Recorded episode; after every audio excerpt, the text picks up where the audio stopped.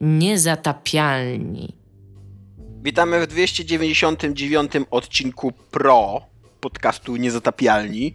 Jeżeli wydawało wam się, że po 299 odcinku nastąpi 300 odcinek podcastu Niezatapialni, to najprawdopodobniej nieuważnie słuchaliście tego podcastu przez ostatnie lata. Bardzo, bardzo ponieważ znacie, ni cholery to, się nie, to nie nastąpi, dopóki nie będziemy na to gotowi. close. Jest Tak. e, bardzo dużo e, sposobów, żeby uniknąć tego odcinka, więc szykujcie się teraz na bonanzę nazewniczą. To się będzie działo, tak? E, witają się z wami Dominik Gąska. Yo, yo, yo! Smoleńska Iga Ewa, zapamiętaj to imię, będzie ci prezentowała dla was swe opinie. MC Pumper Nikiel, MC Pumper, pieczywo i na żywo to rapiszcze będzie super. Pumper Nikiel królem wszystkich piekarn łącznie, to wybitnie najpyszniejsze i najzdrowsze danie mączne, bo grachamy jedzą chamy, tosty są dla kromek, a bułkami wrocławskimi zajada się domek. Tomasz tak w sekrecie miał baczność powiedzieć, że razowym raz za razem zajada się śledziem, a, przepraszam, pstrągiem. Baczność i uwaga, takich wątków o mym ziomku ty nie rozpowiadaj. Tam kajzerka na mnie zerka, a ja tego nie chcę. Daj mi panie pumpernikiel, bo cię rzucę pretzlem. Dla was i słuchaczy, za chwilę nie na żywo, glans najnowszy odcineczek 299 Pro, PiS. Wow! I Tomek Strągowski się też. Mogłaś mnie ostrzec, to bym się kurwa wcześniej przywitała, nie, Nie. taki teraz będę na doczepkę. Reprezentuję ja. wypieki. I jeszcze Tomek, kurwa, też tu jestem.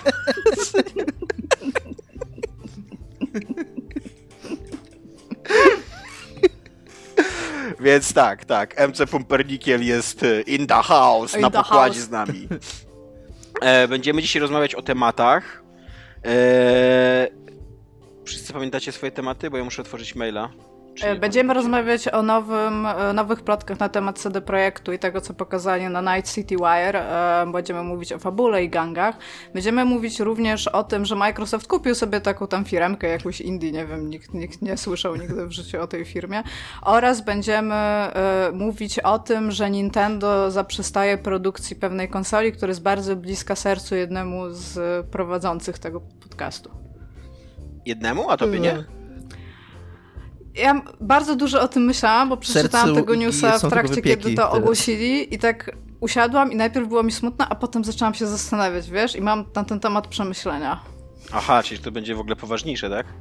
Znaczy nie wiem, czy to będzie super poważne, ale ostatnio, powiem tak, ostatnio są powody, do których dużo myślę o tej konsoli, no i to pewnie w trakcie tego tematu będę mogła powiedzieć. Nie jest to nie wiadomo jak długi wątek, ale myślę, że, że, że mam, mam przemyślenia na temat tej konsoli, o której jeszcze nie powiem, żeby ludzie słuchali dalej, bo ważne jest zostawić taki cliffhanger, jak to nie wiecie, mówi. tak. Nie Jest wiecie, Cold Open teraz, że będzie konsola jakaś, a, a teraz musicie oglądać, żeby się przekonać jaka. Tak, nie wiecie- musicie nas oglądać. Jaki, Pozdrawiamy nie wiecie jaki będzie temat, ale wiecie już, że Iga ma przemyślenia, bo trzy razy to powtórzyłem. Więc jeżeli chcecie, interesują was przemyślenia MC Pumpernikla, zostańcie z nami. Czyli- I oglądajcie nas. Tak, koniecznie. Tak. Co jest grane? Kto zaczyna, co jest grane? Ja mogę, Ja- o, mogę nie zacząć, co jest grane, ale mogę zacząć w ogóle od y, y, sekcji komentarzowej, w której nie będzie komentarza, ale chciałbym wszystkim bardzo podziękować za 101 y, komentarzy pod naszym wątkiem na Facebooku wspominkowym. E, było to niezwykle wzruszające przeczytać, e, Było, tak. jacy jesteśmy dla was ważni, jacy jesteśmy zajebiści jak, jakie zajebiste roboty robimy w ogóle, co nie? Ja mam jeden swój ulubiony komentarz, że ktoś, tylko właśnie mam taki ulubiony komentarz na tyle, że zapomniałam, kto go napisał, ale że e, słucha, słuchanie, znaczy słuchanie nieczystych tak naprawdę, strasznie zatopialnych, od czasu jak Tomek wysłał się na Assassin's Creed 3 siłą, siłą tysiąca słońc. Wysrał. No wysrał, wysrał. Powiedziałeś wysłał. Tak? Może Wysłał mam wadę wymowy, pomyślałeś o tym? Może nie powinnam robić podcastów, Dominik. Może nie masz robić rapów, mózgu. kurwa, jak masz raty. Tak, może, może to Dominik wiesz, czemu o tym nie pomyślałeś, bo tylko o sobie myślisz. Może powinieneś mnie przeprosić teraz. Wow, w ogóle. Chcesz mieć Disa z, z MC, MC Pumperniklem? Nie, nie, przepraszam, Iga. Nie chcę mieć dis absolutnie, nie chcę wchodzić na tą ścieżkę. Tak, jesteście uroczy i to było naprawdę, naprawdę super było to czytać. Szczególnie, że nie wiem, czy, czy wy, y, to był bardzo duży odzew, którego niekoniecznie się spodziewałam w, takich, w takiej liczbie komentarzy, więc to było miłe bardzo też. Tak, było to tak, su- super miłe. W ogóle a propos e, Disu z MC Pumperniklem, to ten. Co, już To- mam z kimś disy? Nie, nie, no to z Dominikiem masz już, no. Okej. Przecież. Dobra, Chociaż nie, nie Dominik? masz, bo przeprosił w Dominik? końcu. MC Pumpernikiem nie daje się przeprosić. Twoje przeprosiny są nieprzyjęte, co nie? Wjedziemy ci na kwadrat, długo ci znajdziemy. Kiedyś, kiedyś jakiegoś młodego rapera, ten, ten, pytali, zapytali w wywiadzie, co byś zrobił, gdyby Eminem wypowiedział ci Disa, znaczy BF-a, co nie, nie Disa. A ten młody raper na to powiedział, uciekłbym. To jest w ogóle zajebista odpowiedź. Znaczy, ja ci powiem tak, ze wszystkimi raperami Auditor bardzo bym nie chciała mieć disa z Eminemem. Ja mam wrażenie, że to jest człowiek, który jest po prostu permanentnie wnerwiony, ale tak po prostu z buta wchodzi i jest, jest źle, a patrząc na jego teksty, w sensie jak one są skonstruowane, to jest... On ma takie laboratorium chemiczne, w którym chyba tworzy te teksty. Jest dobry ziomek. On i ta Tak. babka, która na migi y, na jego koncertach występuje, żeby pokazywać ludziom, co on śpiewa migowo, też jest, też, też jest zbyt dużym hardcorem. Dobra, to kto zaczyna? E, Co jest grane? Ja mogę zacząć, bo ja, ja nie mam super dużo do powiedzenia, a myślę, że wy będziecie mieć więcej, więc to będzie e, ciekawsze. Ja grałam, tak, starałam się. Nie, znowu jestem w trybie polującego Dominika, ale niestety ten tryb polującego Dominika stał się takim Dominikiem e, polująco-zbierającym, ponieważ bardzo nie lubię nie kończyć tych To gier, które... klasyczna, klasyczna to była przemiana w życiu Dominika mniej więcej niż 7 To jest tysięcy lat temu, bym powiedziała. tak. kiedy ten, ten dziki, nieujarzmiony Dominik osiadł. Znaczy właśnie osiadł, ale je- jeszcze, jeszcze wiesz, jeszcze nie, nie, nie rozkminił plonów i hodowli, nie? Więc jakby ja tak staram się szukać czegoś nowego, więc na przykład ostatnio skorzystałam z super promocji e, w sieci sklepów z biało-czerwonym logo na M, e, w która to sprzedawała gry na Switcha, kilka takich, które mnie interesowały, w ogóle w pudełku za jakieś 50 zł, więc tam kupiłam sobie. E, Kupiłam sobie między innymi nowego Laytona, bo przeszłam chyba wszystkie oprócz jednego wcześniej, więc stwierdziłam, że muszę skończyć e, tą, tego wampira maskaradę, w którego gram.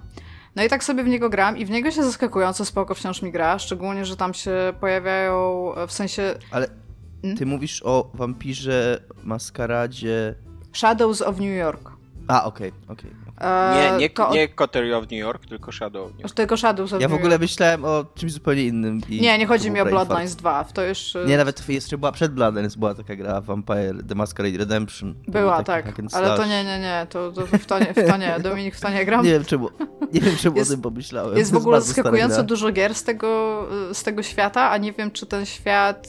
y, Ja ci powiem tak, mi się super podobało Bloodlines, byłam wielką fanką, to była jedna z niewielu gier, w Ja które realnie wstawałam w nocy, żeby w to grać. Mogliby to na konsolę zrobić jakiś... jakiś Znaczy, wiesz co, ja nie wiem, czy na konsolę to ma sens o tyle, że ta gra już jest stara i to w sensie ona jest naprawdę Mhm, no stara, tak. a na PC ona ma tak żywo społeczeństwo, społecze, społeczność, społeczeństwość, Społeczność. e, tą modową, że to ma chyba najwięcej Mhm. sensu po prostu teraz grać I- na PC. W ogóle ta Ale- gra chyba, z tego co ja kojarzę, ona w ogóle jest tak hardly grywalna na bez modów, co nie? Więc jakby No ją tak, robili No, na ja, konsolę... ja ją pamiętam z czasów, kiedy ona już nie była nowa, że tak powiem, jak ja w nią grałam. A wtedy już mi się wydawała taka trochę stara, ale przez to, jak ona była napisana, ja nawet, ja nawet nie jestem w stanie stwierdzić, że ona się na dzisiaj jakoś super broni. Ona po prostu była dużo lepiej napisana niż większość gier, w które kiedykolwiek wtedy grałam. Do tego stopnia, że mówię, że na przykład e, ja w nią grałam z moim ówczesnym chłopakiem wtedy i graliśmy tak powiedzmy do pierwszej, drugiej, budziliśmy się o czwartej i stwierdzaliśmy, że gramy dalej, a super dawno czegoś takiego nie miałam. Więc jakby po tym starałam się jeszcze w coś, nie coś pograć, ale przez to, jak one są napisane, te inne, to to jest takie, no jakby koma napisała grę trochę, no. jest, jest bardzo emo, bardzo grafomańsko czasami. No to te właśnie te Shadows takie nie są i nawet się zastanawiałam, bo to jest jedna z takich gier, która przez to, że e, jest taka bardzo narrative heavy, bo to jest e, visual novel. Na samym początku daje ci jakieś 15 postaci, nie? I ty się tak zastanawiasz, ja często się nad tym zastanawiam, w jaki sposób oni chcą w grze na tam kilka godzin tak naprawdę wybrnąć z faktu, że pokazali 12 postaci tak naprawdę w kilku pierwszych scenach, nie? Gdzie ja, ja jeszcze nie wiem, kto jest kim, każdy się jakoś nazywa, każdy z jakiegoś klanu i to się nawet składa. W sensie realnie jako gracz, który nie siedzi i nie przeszedł tego za, za, na jeden albo dwa razy, wiem mniej więcej co się w tym dzieje i kto co tutaj reprezentuje. Więc gra mi się w to całkiem fajnie, ale jeszcze tego nie skończyłam. Poza tym przeszłam jakieś 7 albo 8 godzin w tym tygodniu Danganronpy i grałam StarCrafta, więc o tym nie będę mówić. Ale co chciałam powiedzieć, to ja miałam bardzo czytelniczy tydzień. Z tym, że, i tutaj jest pytanie do Was, e, w sensie moich e, tutaj współautorów podcastu, a w zeszłym tygodniu było coś takiego, co się nazywa e, Festiwal Filmów Górskich w Lądku Zdroju. I jako, że ja ostatnio y, trochę musiałam usiąść w tej tematyce, to kupiłam sobie chyba z 10 książek tam i chyba przeczytałam już, kurde, z 3, ale ja nie mam zielonego pojęcia, czy w ogóle jest jakiekolwiek zainteresowanie wasze tą tematyką, bo to jest bardzo specyficzna tematyka i ja już nawet nie wiem, czy się tym interesuję, czy to czytam z poczucia obowiązku, bo nie wiem, czy widzieliście filmy katastroficzne o wspinaczce górskiej. One są zawsze zrobione praktycznie tak samo. Widzieliście na przykład Everest? Właśnie o tym pomyślałem, bo to widziałem. To chyba jedyny taki film w ogóle, który no, widziałem. No, to, to okay. widziałeś praktycznie wszystkie te filmy, nie? Bo, bo tam nie Widziałem ma... na krawędzi z Sylwestrem Stallone. Tak. To jest znany, taki bardzo fa factual, jak się mówi, taki reprezentujący rzeczywistość e, wspinaczkową film. Totalnie jest taki film, nie? No jest. Ja nie mówię, że, że nie ma. Jest jeszcze Mission Impossible, to co się wspina ten uh, Tom Cruise na samym Tom początku. Cruise. Nie wiem, która to jest część jest taka, że się wspina na, na ten wieżowiec, budynek czwarty albo piąty. No. Wieżowiec. Nie, nie, takie, że się wspina po górach. A, to druga. No, no to, to jest jeszcze to, nie? Ale w każdym razie no siedzę i czytam te rzeczy i czytam o tym, jak ci biedni ludzie umierają w tych górach i tak naprawdę to super dużo się o tym nie da napisać, no bo co więcej napisać o tym, że ktoś umarł w górach albo przez zamarznięcie, albo przez spadnięcie, albo przez chorobę wysokościową, albo nie wiem. Nie, nie wiem, czy się zdarzyło jakkolwiek z głodu może. Jakby no, no to się dzieje. Nie pisze się książki o tym, jak fantastyczna była wyprawa, która się udała najczęściej, nie? No bo co tam napisać? No po, poszli, zdobyli i zeszli, no tam brawo chłopcy, dziew dziewczyny. Ale zaczynam odkrywać takie wątki, które bardziej mnie interesują. Otóż, czy zastanawialiście się kiedyś, co się dzieje z faktem, że jeżeli ktoś zginie w górach, nie? I zostaje tam jego ciało, bo nie wiem, wpadło do szczeliny albo tam nie odnaleziono. Super mnie to zawsze interesowało. Jak jest pogrzeb, najczęściej gdzieś na miejscu, bo się robi przecież tą całą ceremonię, to co się chowa? No nic się chyba nie chowa. Ja, no, ja jakby... Nie chowa się jakiejś rzeczy personalnej tej osoby? Nie wydaje mi się.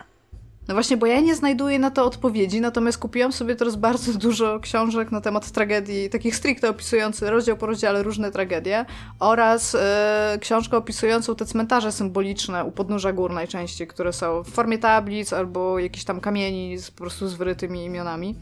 I myślę, że może tam coś znajdę. E, natomiast bardzo ciekawy wątek, który mnie w ogóle zainteresował najprawdopodobniej dlatego, że był po prostu inny, bo ostatnio czytałam książkę Broad Peak, Niebo i Piekło.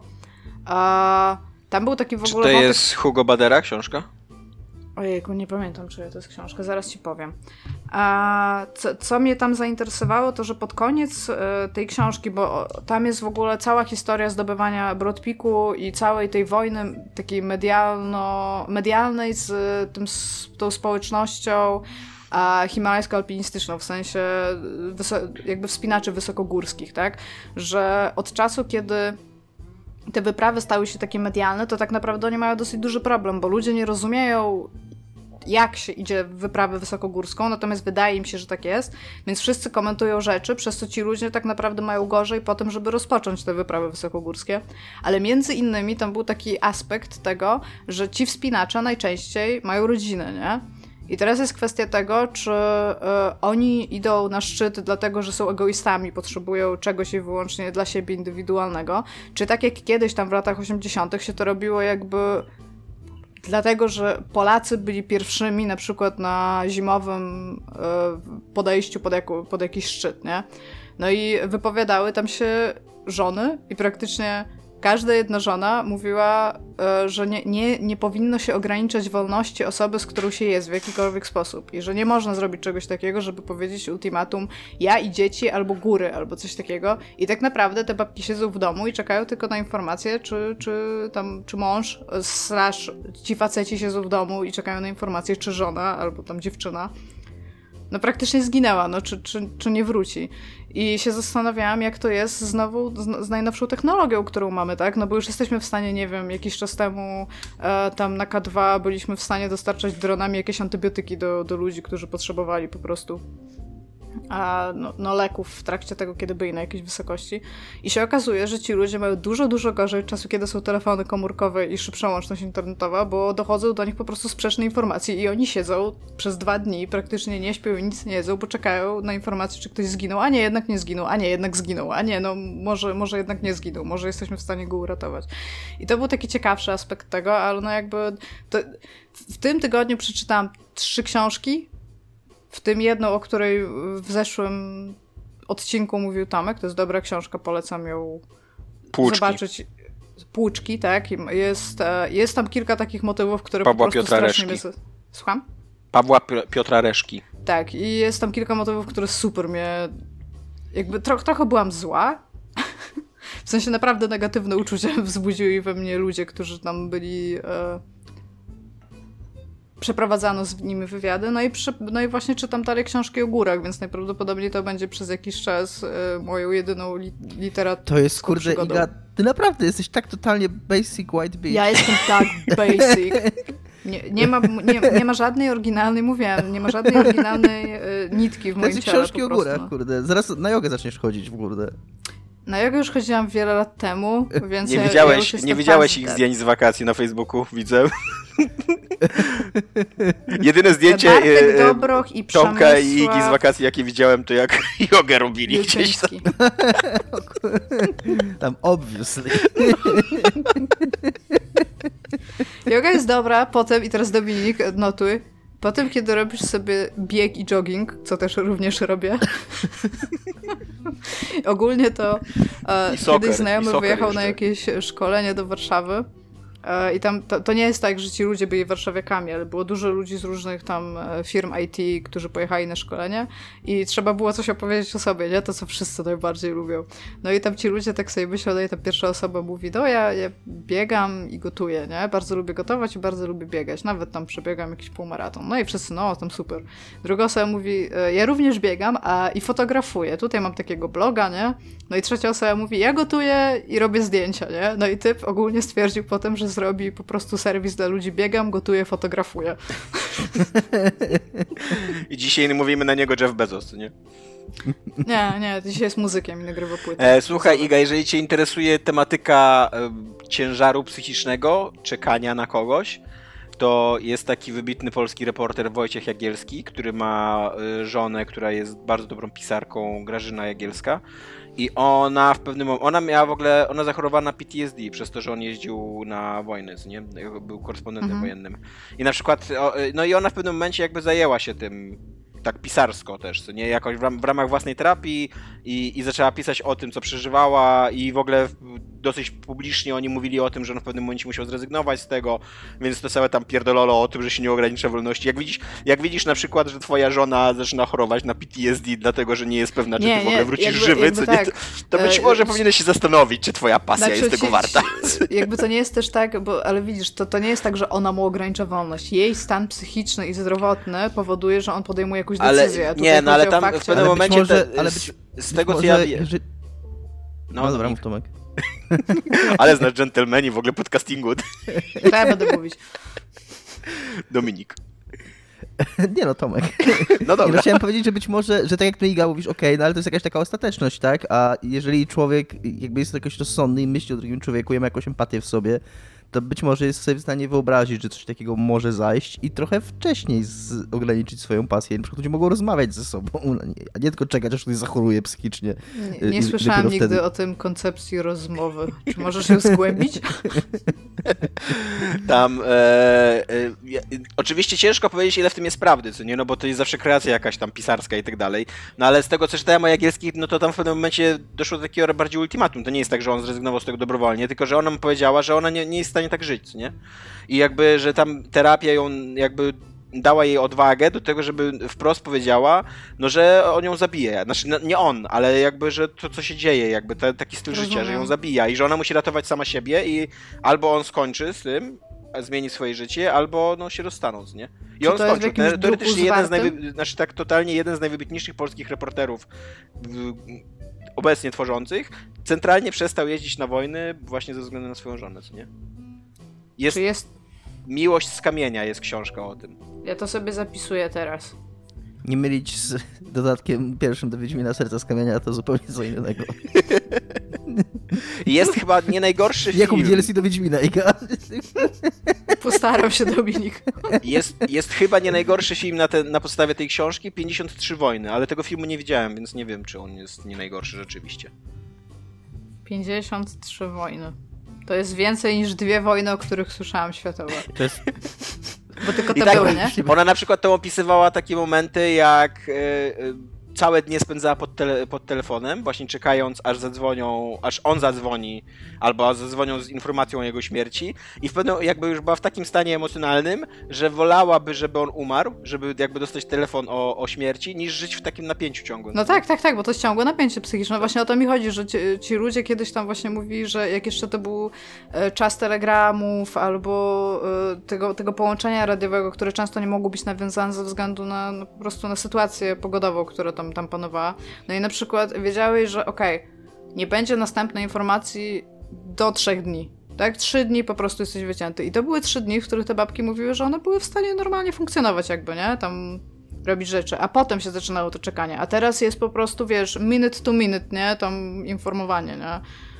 Więc y, to, to było dla mnie po prostu trochę, trochę ciekawsze z tego wszystkiego, no bo mówię, jeszcze zobaczę, tutaj ma, mam kilka mam kilka książek ze sobą, które chcę przeczytać, no ale pewnie się więcej, więcej dowiem, to będę mogła więcej powiedzieć, natomiast nie wiem, jak bardzo wy bylibyście tym zainteresowani, bo jak mówię, większość z tych książek jednak opowiada bardzo, bardzo podobne historie z wymienionymi nazwiskami, Jakby nie? powiem Iga tak, że byłem tym na tyle zainteresowany, że to, co już powiedziałaś, jakby w zupełności wyczerpało moje... Rozumiem. jakby zasp- jestem zaspokojony pod tym względem, czuję się absolutnie tak 100% na- nasycenia tą tematyką. Czy jesteś mi Dominik. wdzięczny, to chcesz powiedzieć, tak? Za nasycenie tej ciekawości. Że Nie, nie Jesteś mi wdzięczny za to, że nasyciłam całkowicie twoją... za- No, Tak, dobrze, dokładnie, rozumiem. dokładnie. Co jest Więc grane u ciebie. Dominik? E, Ja, y, jak wiecie, bo wspominam o tym za każdym razem prawie, mam pożyczone PlayStation 4 od Łukasza, którego bardzo, bardzo pozdrawiam i któremu bardzo, bardzo dziękuję i dla którego byłem trochę fiutem ostatnio, Łukasz czeka codziennie pod telefonem, zastanawia się, kiedy oddasz mu PlayStation. Nie, wiesz co? To było trochę tak, to było trochę tak, że on, że ja dwa miesiące temu jakoś skończyłem tą personę i napisałem do niego, że może przyjść po tą konsolę. E, I on chyba jakoś był zajęty bardzo, czy tam coś się działo w jego życiu i przez dwa miesiące do mnie nie pisał. Więc jakoś przez dwa, miesiące mijają, on nie, nie prosił o konsolę, to myślę sobie, no to może jeszcze chwilę mogę podtrzymać. To wezmę od owsianego Last Guardian. Bo zawsze chciałem zagrać w tą grę, jestem mega fanem Shadow of the Colossus, To- e, pożyczę i, i zagram. Nie, za, chwilę, za chwilę będę o niej mówił, co o niej myślę. E, po tym wstępie. No i, i dosłownie tego samego wieczora, kiedy wziąłem Last Guardian od owsianego, czy tam wieczór wcześniej, Łukasz do mnie pisze, to co, mogę wpaść po konsolę? A ja takie, eee, not really. O wow! A on jeszcze był tak miły, że stwierdził, dobra, dobra, to trzymaj, zagraj sobie w tego Last Guardian? Więc kurde, byłem trochę asshole i jakby przyznaję się do tego i wiem, że źle No postąpiłem. wiesz, wiesz dlaczego, Dominik? Bo myślisz, Dlaczego? Bo myślisz tylko o sobie. Tak, tak. Nie, E, żartuję. Powiedz, co myślisz no- o Last Guardian, bo ja na tą grę realnie czekałam te wszystkie lata. Pograłem godzinkę w tą grę, więc nie mam jakiejś tam krytycznej, wiążącej opinii, za którą jestem w stanie stać i której jestem w stanie bronić, ale jest taka seta gra póki co. Takie mam wrażenie, przede wszystkim to jest gra, z dwa sprawdziłem przed chwilą, jak, y, jak Iga opowiadała swoje bardzo ciekawe rzeczy o, o Widarce Wysokogórskiej. O czym, czekaj, czekaj, 2000 o czym Miga mówiła? ty? Jest to gra z 2016 roku, która wyszła na PlayStation save, 4. Dominik. w którą się gra, która wygląda i w którą się gra jak w grę z poprzedniej generacji i która ma takie jeszcze w ogóle problemy, takie bardzo podstawowe mechaniczne ze sterowaniem, z kamerą, Z kamerą głównie, który- nie? które, które jakby wydawa, wydawało się, że już te problemy zostały w game devie dawno rozwiązane i, i w ogóle tak, to jest gra, która na przykład ma ustawienie inwerta na kamerę, nie? Na, na, ale jest, tam jest też celowanie tą tarczą i na to już nie ma ustawienia inwerta. Jakby czemu? Dlatego, że ta gra faworyzuje normalnych ludzi, Dominik. Znaczy Naucz tak, się, że owsiany... nie jesteś helikopterem. Owsiany mi powiedział, że to jest element y, odwiecznej wojny człowieka i helikoptera i po prostu to jest tam shots fired, nie?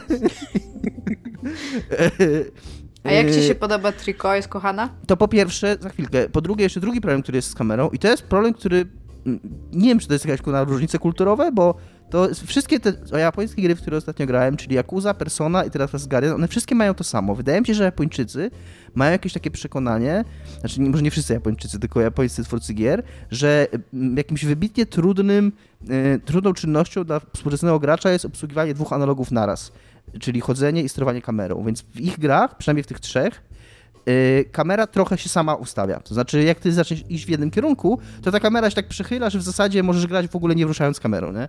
Że to jest tak zrobione, że ona jakby sama się obraca w kierunku, w którym bohater idzie. Tylko, że ja często chcę trochę gdzieś indziej tą kamerę mieć. Więc cała ta gra to takie szarpanie się, że ona mi tą kamerę przesuwa w jedną stronę, a ja ją w drugą, a ona mi w jedną, a ja ją w drugą. chodzi tyłem w grach i to jest ważne. nie, ale często jest tak, że na przykład, yy, że nie, że chodzę tyłem, ale na przykład jest taka sekwencja, że tam, nie wiem, po jakiejś ścianie przechodzę, nie? I i jakby przechodzę po tej ścianie i tak y, z lewej, jakby patrząc, mój ludzik patrzy w ścianę, nie? I, i, I tam za mną idzie ten triko. Ja chcę patrzeć, jak ten triko nam sobie skacze po tych, tych, po tych yy, filarach, idąc za mną, ale nie, ale kamera mi twierdzi, że nie, że kurde mam w tamtą Musisz być, Dominik, kurwa... jak ta trzcina, która się ugina, ale się nie łamie. Dać się po prostu poprowadzić temu. Nie, ja, ja głównie z tej gry, poza oczywiście fantastyczną animacją triko i tam wszystko, co się z tym, tym łączy, po prostu pamiętam ciągłą walkę z kamerą. Akurat tego, o czym tak, mówi Dominik, no tak bardzo nie tak. zapamiętałam, ale fakt, że twój ziomeczek, którym ty jesteś tak naprawdę jest dosyć mocno zależny od tego, gdzie ty się patrzysz kamerą, na przykład kiedy skaczesz. I to w jaki sposób ta kamera. Tam są często takie klaustrofobiczne, e, jakby korytarzyki, gdzie ta kamera no, musi właśnie... pomiędzy ścianą wejść w ścianę, jakby te, no tak, tak no żeby się właśnie... pomiędzy nimi zatkać. I to zanim ona się tam w ogóle wtryni, to ty jesteś w stanie chyba z 6 albo 7 razy no, się no, ale właśnie o to chodzi. No właśnie o to chodzi, że za, zamiast po prostu pozwolić graczowi, który już być może na tym etapie rozwoju gier wideo już opanował czynność sterowania kamerą, żeby zamiast dać graczowi, żeby on sobie ustawił tę kamerę tak, jak on sobie chce ustawić i, i żeby to działało dobrze, to jest jakiś taki gra hybrydowy, tak, Dominik, ale to jest system. gra z 2014 roku, którą robili chyba kurde 10 lat, nie? Szes, no to prawda, 16. Więc to jest to tak prawda. naprawdę trochę gra z 2006 roku. W 2006 no. ludzie e, jeszcze nie wiedzieli, jak ustawiać kamerę drugim Joyem. Nie było jeszcze e, kamer. A, a, I tak, Trico jest bardzo fajny, yy, bo faktycznie jest takie wrażenie, że to jest jakieś tam zwierzątko i, i, i to jest spoko. Natomiast y, nie wiem też, czy mnie to zaraz nie zmęczy, bo y, wydaje mi się, że to jest taka, że to nie jest tak do końca, znaczy przynajmniej tyle, na ile pograłem na razie, że to nie jest taka typowa gra logiczna do końca, może rozwiązywanie zagadek, to, to jest taka gra trochę, kurna, po pierwsze w wymyślenie, w które miejsce z pięciu y, podobnie wyglądających miejsc jest tym, na które mogę wskoczyć, w odróżnieniu od pięciu innych, na które nie mogę wskoczyć, gdyż po prostu tak zdecydowali twórcy. I, i czekaniu, aż ten stworek podejdzie do odpowiedniego miejsca, żeby mógł z niego tam przeskoczyć. Nie? I to jest takie. Jest, ma bardzo dużo swojego AI, które nie, nie chce z tobą współpracować. Więc tak. jakby nie, póki co jakby nie, nie poczułem zachwytu, absolutnie. A Plus jeszcze w dodatku. Siusiała? Nie siusiał, nie. Ja przy, przy, okazji to jest jeszcze takie, to jest taka gra, tak jak mówisz, też wynikająca to jest z tego, że to jest 2006 rok tak naprawdę, że ona jest taka szaro-buro, yy, last, last genowa i też to jest takie, nie, nie zachwyca mnie, żaden aspekt mnie nie zachwyca, poza tym stworkiem, który jest tam po prostu fajny. Jest cute as fuck ten stwór. no jest, jest, jest okej. Okay, Jakbym no. mogła też... pomnożyć Sojuza razy budynek, w którym mieszkam, żeby był tak ja duży, jestem, to bym była zachwycona. Ja nie jestem jakiś, ja nie jestem jakiś super zwierzątkowy, więc y, jakby jest to, jest to dla mnie okej okay po prostu. Ty tam czy owsiany, to jesteś tam zwierzątka, zwierzątka, serduszko, serduszko, serduszko i w ogóle. To jesteśmy my więc... totalnie z owsianem, mamy fanklub zwierzątek. więc, więc was to bardziej rusza. Dla mnie to jest takie tam okej. Okay. A drugie, i to już szybko, zacząłem oglądać serial, gdyż potrzebuję w swoim życiu, yy, zawsze potrzebowałem tego w sumie, serialu takiego 7 na 10 do oglądania, jakiem obiad albo tam śniadanie w niedzielę. Yy, takiego, który mogę sobie włączyć, obejrzeć jeden odcinek, jest fajnie, ale też który nie pochłonie, jakby nie, nie zdominuje mojego życia i nie zabierze mi tego życia. I zacząłem oglądać Ozark mm, na Netflixie, który jest takim, to nawet nie jest bieda Breaking Bad, to jest taki bieda Breaking Bad dla dzieci. jest takie, Ale kurde... to jest w ogóle śmieszne, bo jedyne, jedyne co ja wiem o Breaking Bad, to że to jest właśnie, że Ozark, znaczy jedyne Ozark. co ja wiem o Ozark, to że to jest taki bieda Breaking Bad, że to, to jest ciekawe, że tak ktoś wziął, ej, jest taki wybitny serial, zróbmy coś takiego, tylko tak budżetowo, tak, tak 6 na 10, Ale zadowalająco właśnie zróbcie to. problem- Właśnie ja, ja powiedziałem, że on jest taki dla dzieci, w tym sensie, że on jest taki... Mm, on, on gra tak super tanimi chwytami i on jest tak źle napisany, że na przykład tam są autentycznie takie, takie banter, na takie dialogi między postaciami, nie? Napisane w taki sposób, że jak oni siedzą i tam gadają przy stole, dzisiaj jak oglądałem odcinek, to miałem, siedzą, gadają przy stole i jedyne co ja widzę to kurna y, taki placeholder y, na kartce scenariusza, tam y, zabawny banter rodzinny, tam zabawne przekomarzanie w rodzinie, nie? I po prostu siedzę i, to, i jakby nie ma w tym nic, jakby żadnej treści, żadnego tego, tylko tak jakby, jakby ktoś po prostu miał, nie wiem, wziął kurna ze stoka, nie? Jakby kurna były stoki dla scenarzystów i tam po prostu było tam, wpisujesz tam, no, zabawna konwersacja między członkami rodziny przy obiedzie, nie? I tam ku, kupujesz ze stoka tam za 15 dolarów tam stronę scenariusza i, tak, i ten serial taki jest, on cały taki jest, on mi się wydaje, że jest poskładany z takich po prostu klisz, takich ogranych motywów, takich banałów, takich... Y, najlepszy tego przykład mam, autentycznie I shit you not, mm, może nie, nie opowiem tej sceny słowo w słowo, ale zachowując Sram sens. cię nie po polsku. E, jest y, je, bohater tego serialu w pewnym momencie, to jest jeden z pierwszych odcinków, e, je, jest, jakby jest pojmany przez jakichś tam złoczyńców, oni chcą go okraść i zabić. I on cudem y, przekonuje ich, żeby go nie zabijali. I ucieka. I jedna z tych dziewczyn, która była w tej paczce, następnego dnia przychodzi do niego, bo on tam zaczął między, w międzyczasie prowadzić ośrodek taki wczasowy, znaczy zainwestował w niego, bo tam pieniądze bierze, whatever. I przychodzi do niego do pracy i dialog między nimi wygląda tak, słuchajcie, i rozmowa kwalifikacyjna, nie? Dlaczego, jakby ona mówi mu, że chce, chce, przyjść, chce dla ciebie pracować, a on ją pyta, dlaczego miałbym cię zatrudnić, żebyś dla mnie pracowała? Próbowałaś mnie zabić i okraść. A ona mówi, a czy znasz takie powiedzenie, trzymaj wrogów, yy, trzymaj przyjaciół blisko, a wrogów bliżej? A on tak patrzy na nią, okej, zaczynasz w poniedziałek. Jakby, w ogóle nie mam odpowiedzi na to, co powiedziałaś. Jakby ona rzuca mnie takiego w ogóle wyświechtanego, wiecie, taniego bonmota, takiego po prostu, kurde, taki banał, po prostu, kurde, z, naj, z największych banałów, a on stwierdza, że okej, jakby to totalnie mnie przekonuje, że to jest dobry pomysł, żebym cię zatrudnił, chociaż tam dzień wcześniej próbowałaś mi zabić i okraść. Nie? Takie, takie, to, to nie ma żadnego sensu, to jest tak jak na by the power of, of kurna plot device, nie? W ogóle Że- to było dobre, jakby, jakby teraz się ktoś, ktoś go spytał, dlaczego ją zatrudniłeś? Ona chce mnie zabić, więc wolę ją trzymać blisko. I tak wiesz, tak wszyscy tak, eee, co nie? To, to, nie ma, to nie ma sensu. Jakby. Dam jej do siebie poza- pełny dostęp, bo chce mnie zabić, co nie? Tak dla bezpieczeństwa. Aha, a, a jeszcze jakby, być może was to zaskoczy, ale ona się zatrudnia u niego, żeby go zabić.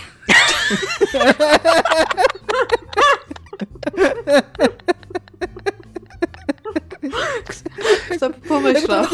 To nawet nie jest, wiesz, tak jakby... Więc... y, I don't know, guys. Raczej nie będę tego dalej oglądał. A może, Dzisiaj na samym, tak- może w ostatnim odcinku stanie się coś, co się te wszystkie klisze po prostu tak, to tak kliknie i to wszystko będzie kurde nagle miało sens, że to takie było. On podobno się robi lepszy. Rotten Tomatoes tak twierdzi, bo pierwszy sezon ma 70%, a tam ostatni już 90%. Ale, Ale to nie wiesz, że to jest kwestia tego syndromu sztokholmskiego, No. sztokholmskiego. A, To może być po prostu bardzo prosta kwestia tego, że ludzie, którym się podobał ten serial, zostali przy nim i dalej pisali recenzje kolejnych sezonów. A ludzie, którzy na początku ocenili go negatywnie, stwierdzili, że nara, że nie oglądam drugiego sezonu i nie piszę No. drugiej recenzji, co nie? Więc, y, więc y, jeżeli ktoś ma do polecenia jakiś taki dobry serial 7 na 10, Netflix albo HBO najlepiej, to jestem otwarty. Taki, że, że z kolei... Słucham? Jezu, nie Dark. nie, nie widziałam całego Darka, ale wiem jak ty na niego reagujesz, więc bardzo ci polecam Dark. Nie, to jest takie gówno, że głowa ma. Dobra, y, to tyle ode mnie. Tomasz? U mnie y, jest grany, znaczy był grany, bo już skończył być grany The Legend of Korra, czyli drugi serial ze świata Awatara, co jest dla mnie trochę przykre, bo spędziłem z nim ostatnie z dwa miesiące, z tym, z tym światem Awatara i e, fajnie tak jest mieć coś właśnie tak, bo to, to jest taki serial, Dominik, totalnie, który właśnie, możesz no. oglądać do śniadania, obiadu, rowerka i tak dalej. To są krótkie 22-odcinkowe, znaczy 22-minutowe odcinki i takie są, takie są akurat, co nie? I jak cię coś wciągnie, to możesz dłużej posiedzieć, ale też jest na tyle tam 7 na 10 odcinków, że często jest tak, że obejrzysz jeden i jesteś totalnie, wiesz. Może to, może to spróbuję właśnie. Tak. I e, mam problem z tym The Legend of Korra, bo to jest serial, który tak na papierze totalnie powinien być lepszy niż, niż ten pierwszy awatar, co nie? Niż ta. E, niż ten The Last Airbender. A kurde, nie jest, nie? Bo on, on powinien być lepszy, bo jest bardziej polityczny, jest bardziej świadomy, ma lepszą animację i ma ciekawsze postaci, zwłaszcza główną postać. Korad jest, jest w ogóle zajebistym awatarem, jest w ogóle zajebistą postacią. Jest taką, e, takim przywódcą duchowym, który nie do końca wie, jak powinien przewodzić i co powinien osiągnąć i zawsze jest pełna wątpliwości i zawsze podważa jakby swoje zdanie i jest taka zagubiona i to jest w ogóle zajebiste, jakby nawet w, czwar w czwartej serii to ona w ogóle wręcz ma jakby takie problemy na, na pograniczu PTSD i depresji, bo tam dostała w pieprz od ostatniego e, Wilana w trzeciej serii, no i w czwartej długo się próbuje pozbierać po tym.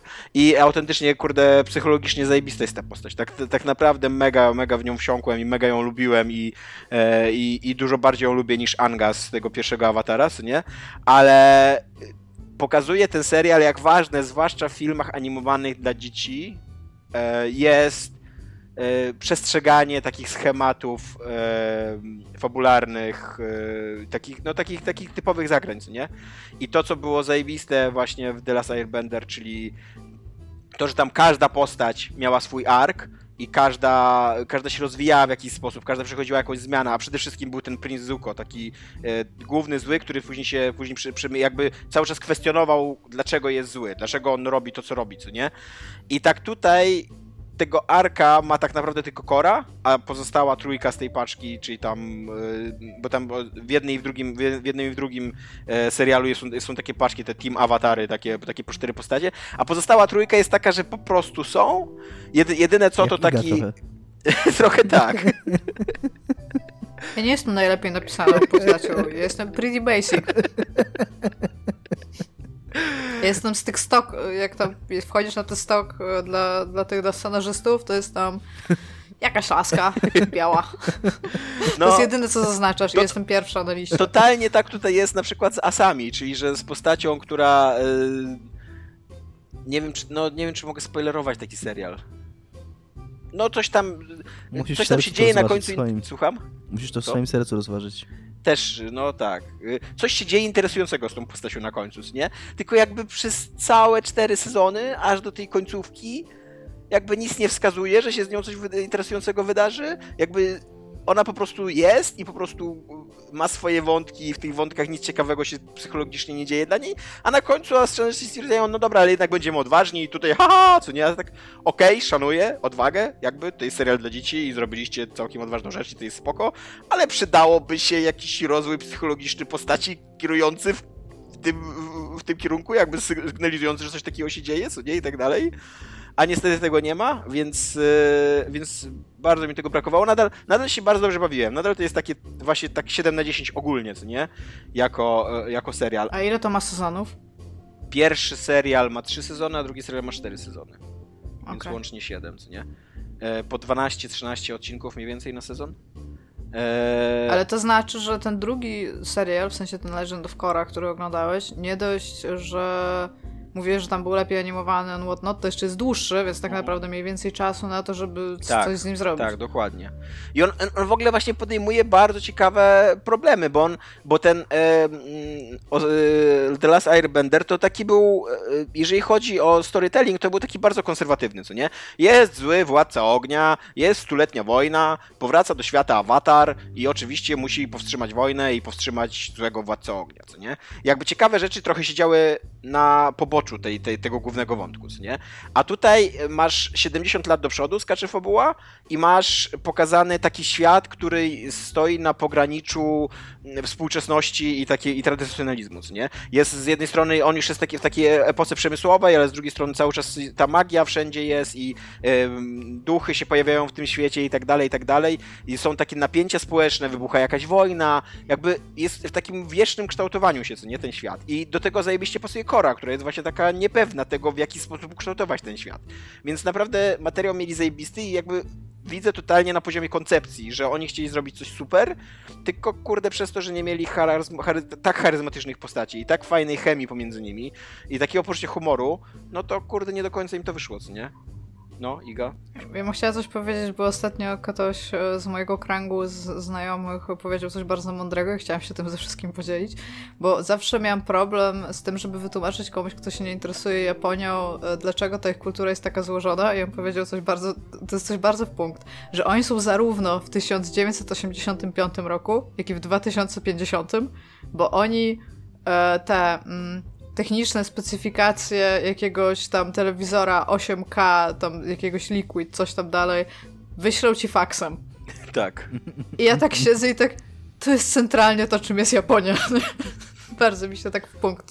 I jak zacząłeś mówić o tym, że to jest tak właśnie pomiędzy takim e, czymś tradycyjnym, a czymś, co już jest taką galopującą współczesną technologizacją, to mi się to właśnie z tym skojarzyło. Przy okazji w ogóle ten serial bardzo, bardzo fajnie y, ucieka z takiej pułapki piętnowania współczesności, piętnowania takiego postępującej, postępującego rozwoju przemysłowego, a y, gloryfikacji tradycjonalizmu, bo zazwyczaj fantazy tak robi. Mm -hmm. Zazwyczaj fantazy pokazuje też, że, że ten świat, w ogóle królów, takiego uporządkowanego porządku społecznego. Że smoki umierają. Tak, że, że to było lepsze, co nie? Że jakby, że tutaj wchodzi, na, Tolkien jakby cały taki jest, co nie? Że tu wchodzi Mordor, który jest taką metaforą właśnie tej, tej, tej, tej cywilizacji przemysłowej, co nie? Tam dymy i tak dalej, co nie? A tutaj te stare legendy, te wielkie rody, te elfy i tak dalej, że oni wszyscy są zagrożeni i trzeba tego bronić, nie? I właśnie The Legend of Korra taki nie jest, jakby pokazuje, że, ten, że ta współczesność niesie ze sobą pewne wyzwania, na przykład tam w ogóle każdy sezon podejmuje trochę inny, inny problem społeczny, tam są, są tacy terroryści anty, mm, anty monarchistyczni e, są, jest taki, jest taki człowiek, który, który tam właśnie stara, stara się narzucić taki porządek, znaczy taką równość społeczną, bo uważa, że ci magowie, ci benderzy są jakby lepiej usytuowani w społeczeństwie, co nie? Jest z kolei, z drugiej strony jest z kolei przedstawiciel takiego właśnie tradycjonalizmu tego benderowskiego, który też próbuje jakby narzucić całemu światu powrót do tych starych wartości i tak dalej, co nie?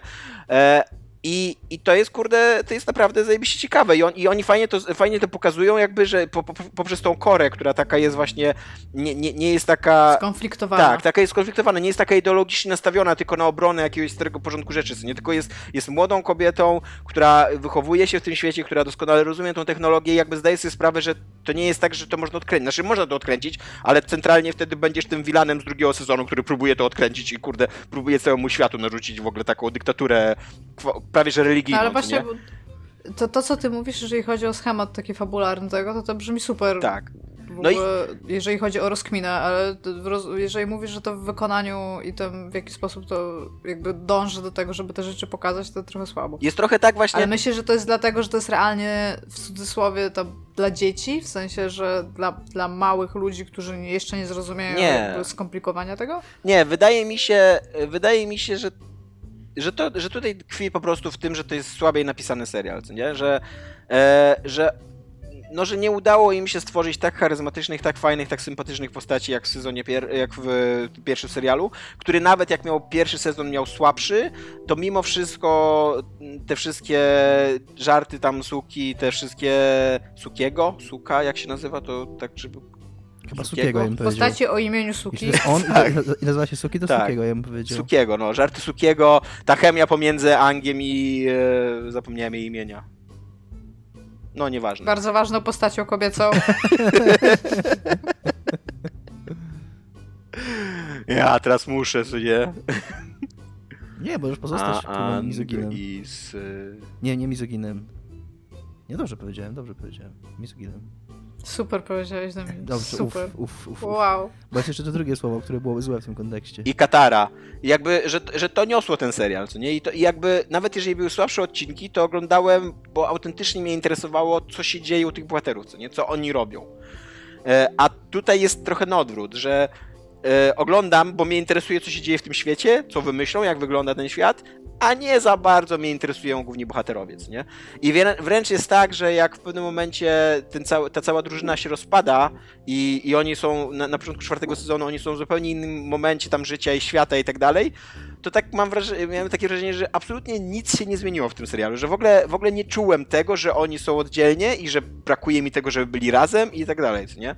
Więc tak, no tak sobie, nie? Mówię, jedyna, jedyna postać, którą autentycznie się wczułem i autentycznie dopingowałem, to była Kora, ta główna bohaterka, a ta pozostała trójka takie eee, eee no. A jest coś więcej z tego świata jeszcze? Nie. Znaczy są jakieś tam komiksy i, i, i takie rzeczy, ale nie ma, nie ma No kolejnego ja chodzi serialu. takie do Jest legendarnie, jest legendarnie zły film e, aktorski Nie, Słyszałam e, o nim. przez M. Night Shyamalana, Shyamalana tam na, nakręcony i podobno, podobno jest w ogóle legendarnie zły. Podobno to jest w ogóle film nakręcony przez kogoś, kto e, absolutnie nie zrozumiał materiału wyjściowego. W ogóle nie, nie, nie wie, nie wie Czyli znaczy- to jest taki film Bender, byś powiedział? Nie wiem, bo ja nie widziałem tego filmu. Jakby e, trochę, trochę chciałbym go obejrzeć, bo teraz jak już znam Trochę całego awatara. rzucać wyzwanie teraz. Powinieneś go zobaczyć i zrecenzować. Ale jakby ludzie, od kiedy zacząłem mówić, znaczy od kiedy y, oglądam Awatara i tam przyznaję się do tego ludziom, to za każdym razem jak trafiam na kogoś, kto oglądał Awatara i jest fanem Awatara, mówi mi, tylko nie oglądaj aktorskiego filmu.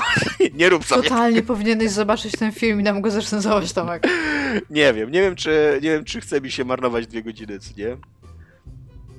Ale no, zobaczymy, no, zobaczymy. Teraz, Zrobisz sobie sma- smaczne przekąski teraz, i net, sobie tak usiądziesz. To będzie miłe. teraz Netflix e, próbuje e, zrobić kolejny film o, e, o Awatarze, ale już dwaj główni scenarzyści serialu animowanego odeszli od tego projektu, więc to też nie wróży zbyt dobrze. więc tak. Więc tak. I jeszcze mam tak, taką, takie podejrzenie, bo jak się Iga pytasz, e, jakby dlaczego, dlaczego ten serial jest gorszy, to mam takie podejrzenie, że przy drugim, przy tym drugim serialu, e, ten człowiek, który robi teraz Dragon Prince'a, czyli Aaron Ehash, e, on już, on już tam albo nie odgrywał tak ważnej roli, albo, albo w ogóle zupełnie odszedł. W każdym razie w kredytach go nie ma, co nie? A w, w pierwszym serialu odgrywał bardzo ważną rolę, co nie? Więc wydaje mi się, że być może to była po prostu, to była ta cząstka twórcza, która nadawała, Która to ciągnęła tak, która to dosyć ciągnęła, co nie? bo on, on na pewno nie był tam najważniejszym człowiekiem, bo ci dwaj najważniejsi mm, scenarzyści zostali, czyli Michael Di, Mari, Di i Brian Koniecko. Oni dwaj zostali i zrobili ten drugi serial, ale być może ten ta pomoc, którą dostawali od Arona Ehasha była jednak, kurde, kluczowa tutaj, co nie? I teraz, i co mnie, co mnie tym bardziej przekonuje, bo oglądając Dragon Prince'a, to, y, właśnie robionego przez Ehasha dla, dla Netflixa, totalnie mam, totalnie się tak, tak szybko przywiązałem do bohaterów, co nie? Totalnie jestem, y, jestem into w ten serial, co nie? I tam na maksa. I w ogóle Team Raila. Miłość mojego życia, no. Okej. Pozdrawiam Iwonę. Co to Ray? Słucham? Co na to Ray? Co na to Iwona, kurde. Iwonę.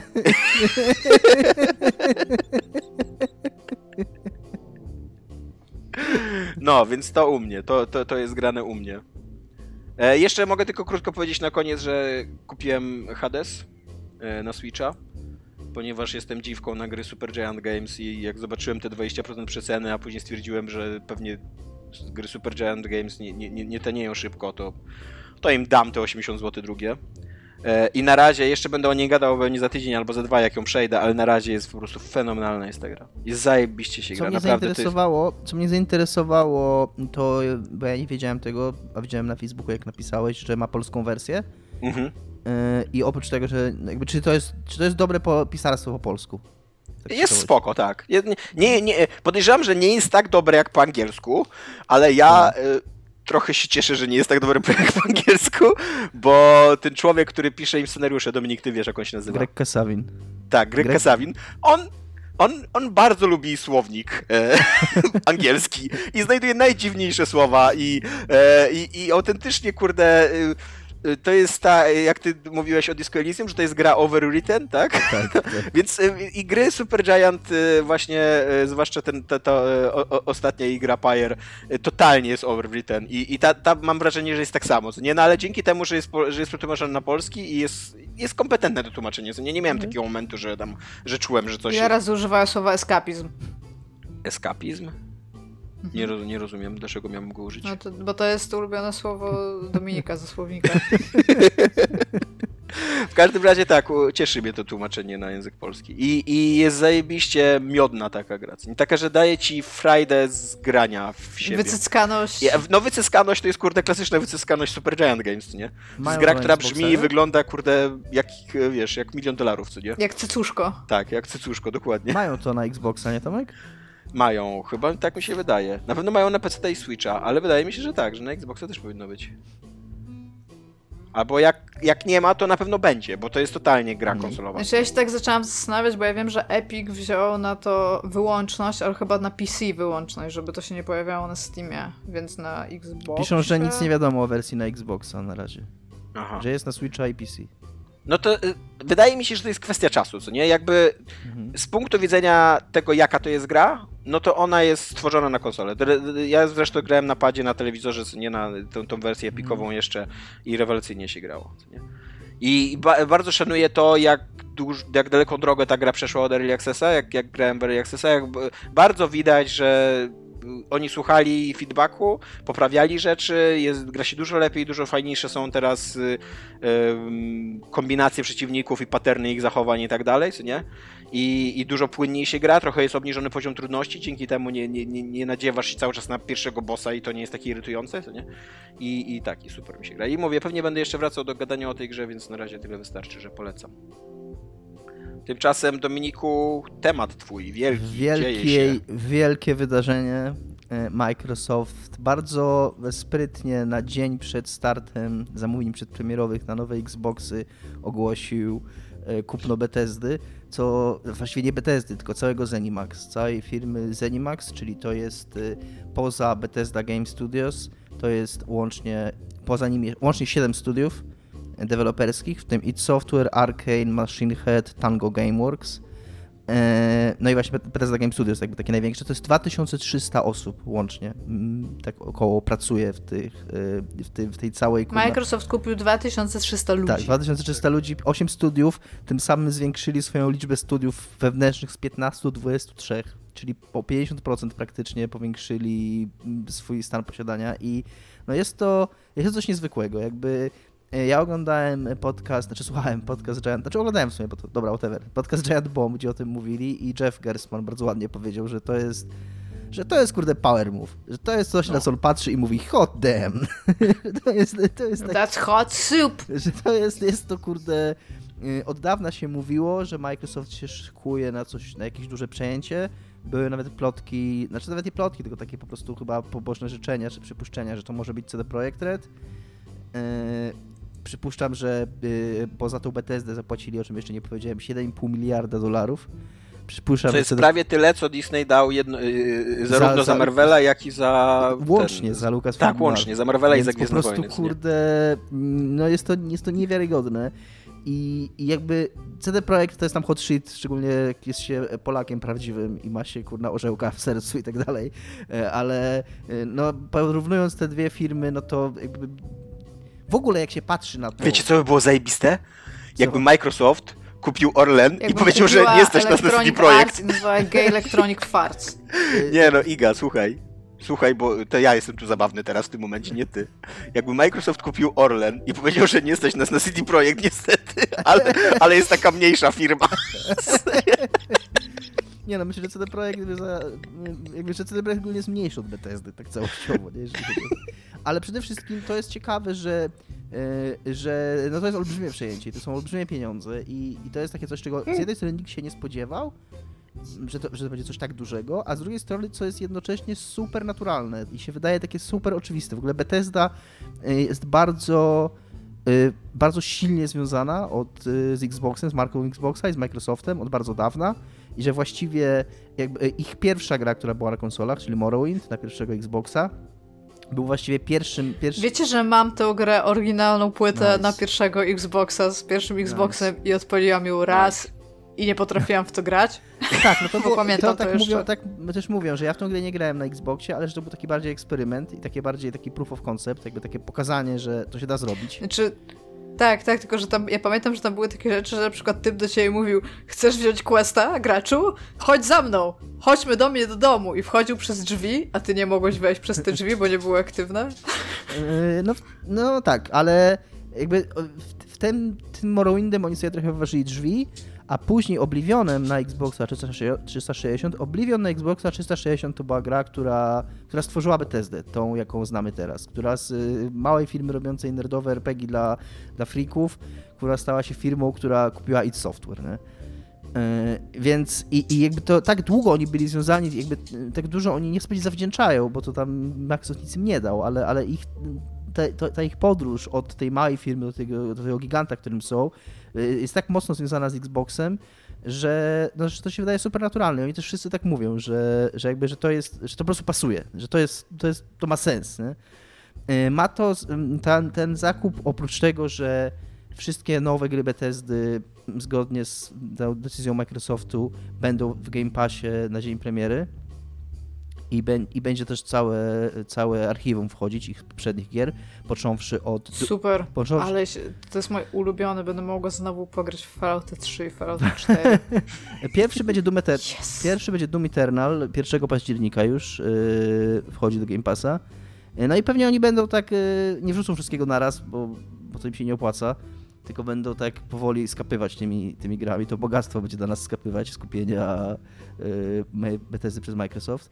Yy, co ciekawe, mm, bo to było na przykład, jak kupili Obsidian, ludzie się zastanawiali, czy Outer Worlds wyjdzie też na PS5, no i tam oczywiście wyszło.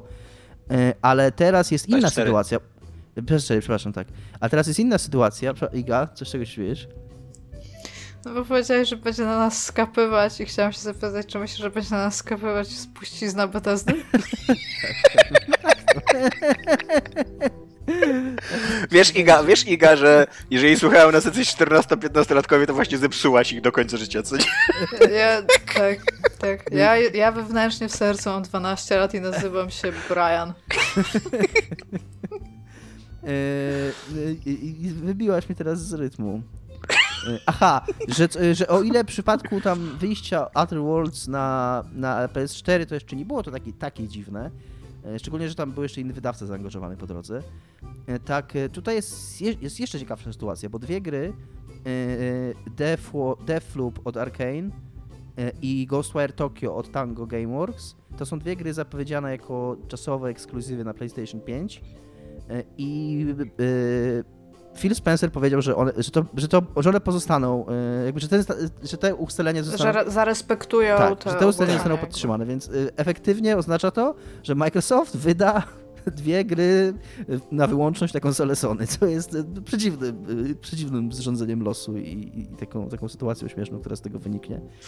Ciekawe, czy w ogóle, czy będą tam log- logotypy Microsoft Game Studios. Właśnie powinny być, jak tylko odpalasz, to tam Microsoft Studios i potem fade out i potem jeszcze raz fade in, Microsoft podkreślone I później taki, taki w ogóle taki symbol faka, co nie? Jeszcze tak. i na samym końcu Microsoft. Xbox.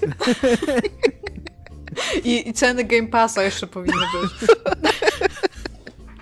E, Jest, jest- oprócz tego mm, przyszłe gry Bethesdy, tutaj oni już, jest to naturalne, że nie powiedzą nic na pewno.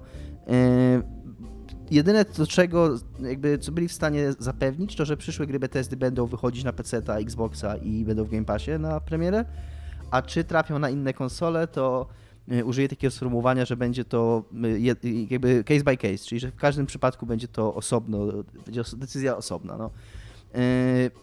Gdybym ja miał się wcielić w analityka rynkowego i, i strzelać, to bym powiedział, że takie gry jak Starfield albo nowe Elder Scrollsy nie wyjdą na PlayStation 5, bo nie po to, kurde, Microsoft wydaje 7,5 miliarda dolarów, żeby nie skorzystać z tego, że ma takie gry na wyłączność. Że jeżeli coś wyjdzie na pozostałe konsole, to będzie tak jak z Minecraftem, czyli takie mniejsze gry, mniej może wizerunkowe, a bardziej e, takie e, budujące społeczność, nie wiem. Ale jednocześnie przemawia do mnie argument y, taki, Eurogamer napisał na ten temat artykuł i zresztą jest to myśl, która się też pojawia w innych miejscach sieci, że, że jakby w tej chwili to, o co chodzi Microsoftowi, co bardzo widać od ostatnich miesięcy, czy tam nawet lat, to jest Game Pass. To jest ich główny, główny koń pociągowy, oni chcą tą usługę sprzedawać. Że być może tak naprawdę dla nich nie jest takie istotne, czy te gry będą, czy nie będą na wyłączność i że być może oni nie będą mieli problemu, żeby te gry wyszły na PlayStation 5. To, co jest dla nich naprawdę ważne, to, to jest to, że Game Pass nagle stał się jakby z chwili na chwilę, z chwilą ogłoszenia tego przejęcia Game Pass stał się dwa razy bardziej atrakcyjny. Bo wiemy, że przyszłe gry Bethesdy wszystkie będą się tam pojawiać na dzień premiery. Tak, i jeszcze w ogóle e, subskrybenci Game Passa, ale to chyba wszyscy razem, w sensie tam w kupie, Tak, a zwiększyli się przez ostatnie kilka miesięcy tak. o Od połowę. kwietnia, od kwietnia teraz do września z 10 do 15 milionów, czyli biorąc pod uwagę, że, y, że to jest 10 dolarów, no to sobie nie trudno policzyć y, mniej więcej 10 dolarów na miesiąc, że miesiąc w miesiąc, jak Microsoft zarabia tyle 150 milionów dolarów z tej usługi, to, to to się spina jakoś, tak? A ich, a ich celem jest oczywiście, żeby to nie było 10 milionów czy 15 milionów, tylko na przykład 100 milionów, nie? Bo to może tyle być. A ja mam jeszcze do ciebie pytanie, Dominiku. Właściwie to dwa pytania. A pierwsze jest takie, czy to znaczy, że John Carmack Tak. będzie mógł zrobić Jest to- kolejnego Duma? Jest to, jest to wątek, który również się pojawił e, w tym w, konsekwencji tego przejęcia i podobno e, John Carmack taki bardzo, taki bardzo bullish jest, taki bardzo, że oho, teraz będę mógł wrócić do id, że, że tak do- dosyć otwarcie na Twitterze e, wyrażał swoją radość z tego przejęcia, bo on ma od, mam to też tu zanotowane, od 2013 roku ma, jest w konflikcie z Bethesdą, po tym jak, y, bo on był w id, w momencie jak id zostało przejęte przez Bethesdę i on odszedł z tej firmy robić Oculusa. I Bethesda mu wtedy zarzuciła, że on y, jeszcze pracując w id, y, jakby za pieniądze Bethesdy i korzystając z technologii Bethesdy, y, opracował rzeczy, które później wykorzystał w tym Oculusie, jak odszedł i że jakby on, on ukradł de facto jakieś tam sekrety handlowe Bethesdy i że on na tym zrobił Oculusa. A z kolei Carmack im za to odpalił kontrpozwem, oskarżając ich o to, że wiszą jeszcze jakąś kasę za kupno, za kupno id. Więc no, nie pamiętam, nie, nie doszukałem się teraz, jak to wszystko się skończyło. Yy, Jakoś tam się chyba, nie, chyba, znaczy jakieś tam ugody oczywiście poszły, yy, ale, yy, ale no nie lubią się za bardzo, mówiąc, mówiąc oględnie. I, i tak się też fa- fajnie na Giant Bomb mówili, że tam John Carmack stwierdził, oho, Microsoft doesn't hate me. I tam, że, że teraz może on jakby, no on chce na pewno i bardzo otwarcie o tym pisze, że, że, że on chce wrócić do id albo chce mieć przynajmniej możliwość y, powrotu do projektów, z którymi jest jakoś tam związany, no w szczególności Doom, tak? Który teraz... Mam jeszcze drugie pytanie, Dominik, Tak? jako ekspert w tej dziedzinie, a jako ja jako osoba z NDA, która nie może o niczym w ogóle mówić. Są teraz, jest takie jedno połączenie e, firmy, która już ma Microsoft oraz IP, które Microsoft e, jakby teraz zakupił razem z Bethesdą i myślę, że czy myślisz, że możemy mieć New Vegas 2, Dominik? Myślę że, myślę, że możemy mieć New Vegas 2 i w ogóle jest to dla mnie ciekawe, jak się spojrzy na trajektorię tych zakupów. Mamy In Exile, studia Briana Fargo, studio Briana Fargo, który jest, y, znaczy był, nie wiem jak to się mówi, Błajana Faugo. założycielem Interplaya y, i Obsidian, Fergusa Orukarta, który jest założycielem Black Isle, a Interplay plus Black Isle to jest Fallout, a i potem kupują Bethesdę, która ma prawa do Fallouta, jakby to się wszystko skleja w jakąś taką, jakby trudno, trudno nie widzieć tego, tak? Że oni jakby zbierają, jakby ściągają, wiesz, wzięli, wzięli taką szufelkę i jakby wszystko, na co, co ma w sobie jakąś cząstkę Fallouta, co ma w sobie jakieś tam, wiesz, spuściznę Fallouta w sobie, jakby to Iga powiedziała, to, to, to wzięli dla siebie, nie? Więc na Nie mają jeszcze jednej osoby, kogo? Chrisa Avalona, Nie mają który Chrisa- pracuje nad wszystkimi grami, więc może zgodzi się to coś napisać. że nie mają Chrisa Avalona, ale mają, y, mają też tego Bojarskiego, tak? Y, y, z, od, też- on też był od Fallouta, bo oni robili Bojarski i Kane. Tak mi się wydaje, że to oni, tak. oni też są od Fallouta, ale tak, nie mają Avalona. Więc pewnie ostro teraz zęby, następny news będzie, że Microsoft, ten Satya Nadella, czyli CEO Microsoftu powiedział ostatnio, że to nie jest koniec ich zakupów, więc tam następny news będzie Ostatnim zakupem za 8 miliardów Microsoft dolarów jest Chris Chrisa Avalon. Za, za 5 milionów. Po prostu jak, jako człowieka to. Nie, że, że, że kupił papieża i papież wybaczył Chrisowi jego, wszystkie jego przewiny i może teraz Wow. Wiecie co, e, Iga, To bo- znaczy, żeby, żeby był papież w Game Passie? Tak? Rozgrzeszenia co miesiąc? Jest jeszcze jeden ciekawy wątek, o którym szybko wspomnę, y, na który też ja nie wpadłem i też mam go z Giant Bomb, y, że interesujące jest, będzie patrzenie, jak długo takie kluczowe postacie Bethesdy, jak Todd Howard albo Pete Hines, y, czyli Todd Howard, y, on nie jest szefem, on jest executive producerem, jakby takim drugą najważniejszą osobą w Bethesda Game Studios, po, to też sprawdziłem, po, jak się nazywa, przepraszam was, Ashley Cheng jest, jest szefem całego, całego Bethesda Game Studios, a Todd Howard jest executive producer, ale jest, wymieniany jakby na równi, że oni są jakby obaj na górze. Nie? E, Jak długo tego typu osoby pozostaną w Bethesdzie? Że że to jest trochę w tej chwili, czy im się będzie chciało, czy nie, bo, bo osoby na tak wysokich stanowiskach, to była prywatna firma, y, osoby na tak wysokich stanowiskach na pewno miały w niej jakieś udziały, jakby pracując, jak się w takiej firmie pracuje tak długo jak oni, czyli tam kilkanaście lat, to na pewno mają już jakiś, jakiś wkład, wkład w niej, jakiś, jakiś udział w tej firmie i na pewno są teraz bardzo, bardzo, bardzo bogatymi ludźmi po tym przejęciu, bo część tego skapnęło na nich tego bogactwa Microsoftu i tak naprawdę to teraz będzie zależeć tylko i wyłącznie od nich. Czy, czy, będą, czy będzie im się chciało, czy będą chcieli jak, jak e, e, Ray Muzyka po przejęciu Bioware przez Electronic Arts po prostu stwierdził, że teraz będzie robił piwo i, i, i zaczął sobie być piwowarem, bo przestało mu się chcieć robić giereczki i po prostu już nie, nie musi nic robić do końca życia. I przypuszczam, że takie osoby jak właśnie Todd Howard, Pete Hines czy inne kluczowe osoby w Bethesdzie też już nic nie muszą w życiu robić i, i to będzie tylko od nich zależeć i od ich chęci, czy będą chcieli jeszcze w tym siedzieć.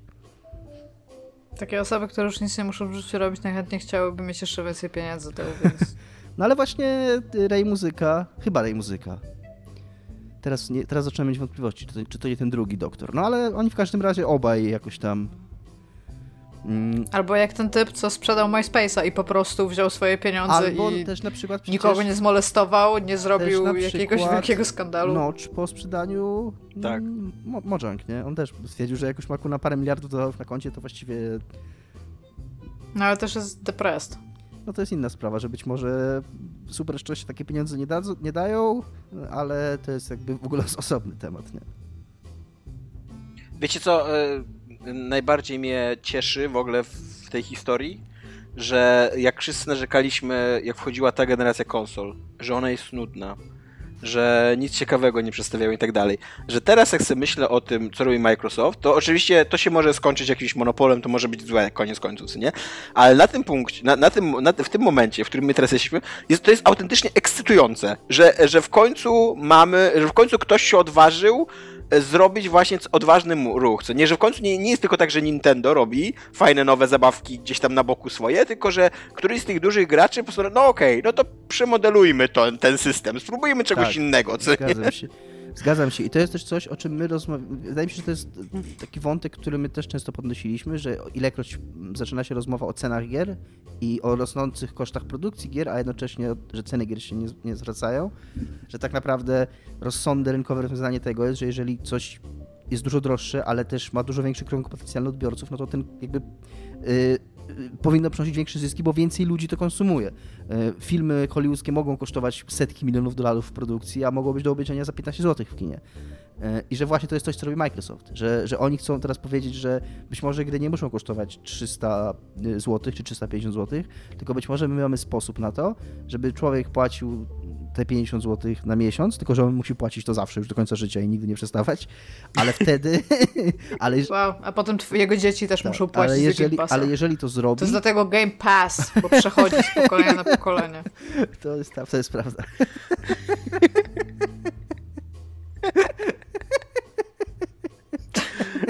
To Dominik, to nie było aż tak śmieszne. Było to śmieszne, było to śmieszne. I że być może właśnie to jest, to jest ciekawe, że coś, tak jak Tomek powiedział, że coś jest innego, autentycznie. No i, i to jest w ogóle, to jest w ogóle tak kontrastuje z tym dick move'em Sony, który podwyższa o jedną trzecią cenę swoich gier, co nie? E, zwłaszcza, znaczy, zwłaszcza w Europie, co nie, bo tam oczywiście... Chciałam powiedzieć, że w jakiś sposób 60 na 70 na 80, No ale w Europie kosztuje 80.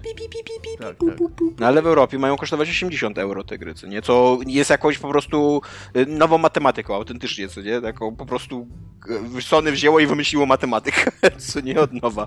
I, i, i to, jest, to jest właśnie nie dość, że taki strasznie konserwatywny ruch, to taki, do tego jeszcze taki bardzo antygraczowy i jak wiesz, jak, jak Sony mówi, że że nie chce, cele, że nie chce yy, tracić tej celebracji premier, co nie? A jednocześnie Microsoft mówi, a my kupiliśmy Bethesda i macie za 10 dolarów ten abonament, co nie? Tak kurde, w ogóle fuck you Sony, co nie? Tam fuck you, kurde. Se celebrujcie za 80 mm. euro, co chcecie, se celebrujcie. Właśnie tak jak, tak jak mówiłam Tomkowi tam przed odcinkiem, czy pomiędzy tym, że zrobiłam sobie taką kalkulację od czasu, jak stwierdziliśmy, że te gry będą kosztowały 350 zł, bo mi się wydaje, że to będzie to cena, nie 360, tylko 350. No wciąż 300 plus złotych i stwierdziłam, że tak, tak sobie wykalkulowałam, ile ja tak mniej więcej gram, a co więcej, ile ja kupuję gier, bo jest ileś tam zawsze gier, które kupuję i niekoniecznie szybko super w nie gram, ale są już jakby, nie? I nawet czy są używane, czy nie, no to patrząc na to, że z używanych za 200 zł kupuję czasami tam po 120 po prostu, na przykład, no to tutaj będę kupowała S220 i stwierdziłam, że ja nie wiem, czy mi się kalkuluje kupować PlayStation 5. No. Tak, tak centralnie nie wiem, a jeszcze, że wygląda jak gówno, Tak. więc nie chcę mieć tego w domu, więc musieliby mi za to dopłacić. I realnie e, stwierdziłam ostatnio, że po tym jak teraz będę mieć tego Xboxa One X i sobie po prostu do niego z, się z Game Passuje, że tak powiem, na nim, to będę siedzieć i czekać. Że nie, nie kupię nowego Xboxa jeszcze przez jakiś czas najprawdopodobniej i tak samo PlayStation 5. Ok, ma te Demon Souls na start, ale jakby więcej, potrzebuję więcej argumentów. I tak i tak pewnie kupię obie kiedyś, ale nie, nie, nie widzę w ogóle, nie widzę po co to preorderować. W ogóle te pytania, jaką konsolę preorder- preorderowaliście, albo mówienie komuś, że się preorderowało, like, dlaczego? Dlaczego? Dlaczego teraz? Dlaczego potrzebujesz jej od razu? Ja mam w ogóle, e, ja mam tak, że mam tego peceta, który jest dobrym, bardzo dobrym pecetem teraz, nie, do, dopiero co kupiłem kartę graficzną i jakby nie mam, nie mam potrzeby kupować Xboxa, bo ten Game Pass jest na No tak. gry są dużo tańsze, w pewnym momencie ten Game Pass pewnie będzie porównywalny do tego Xboxowego Game Passa, więc tam jakby mogę poczekać na to, nie? I autentycznie tak sobie myślałem, okej, mam trochę pieniędzy odłożonych, mogę wejść w PlayStation 5, zobaczymy jak to będzie, co nie? A teraz autentycznie mam tak, że nie dość, że tak jak Iga mówi, tak średnio mnie będzie stać później na gry, na to PlayStation 5, to jeszcze to będzie taka nudniejsza konsola, jakby będę, kupię taką gorszą zabawkę. nie? Wydam 2,5 tysiąca na gorszą zabawkę, no to tak nie bardzo, na którą mnie później nie będzie stać, żeby się na nią bawić jeszcze, co nie? To, To jest w ogóle ciekawe, to jest w ogóle ciekawe, że w tej generacji się trochę, że te generacje tak kurna się toczą y, tak jak kurda Sinusoidalnie? sinusoidalnie, nie? Że jakby Sony i Microsoft zrobiły dokładnie to samo, co dwie generacje temu. Czyli Sony po wielkim sukcesie PlayStation 2 było tam, y, myślało, że jest królem świata i tam właściwie nie musi nic robić i po prostu zrobi następną konsolę taką samą, tylko tylko lepszą i to Tylko wystarczy. żeby wyglądała jak gówno. To Y. się centralnie zgadza. To się centralnie Przecież zgadza. PlayStation 3 wyglądało kurde jak fax modem. Y, A z kolei Microsoft wtedy jakby trochę tak grał na jedną kartę, miał trochę pomysłów swoich nowych, trochę rzeczy wprowadził, których wcześniej nie było w konsolach i wygrał w ten sposób. I po czym, po czym jakby znowu to się powtarza teraz, nie? To jest ciekawe. Tak. Trochę jest tak, jakby Sony teraz zaczęło, postanowiło wejść, w, nie wiem, i zacząć handlować klockami logo, co nie? Tam, a Microsoft mówi, a mamy Lego, takie fajne, co nie? Takie fajne klocki tutaj macie. Klocki logo.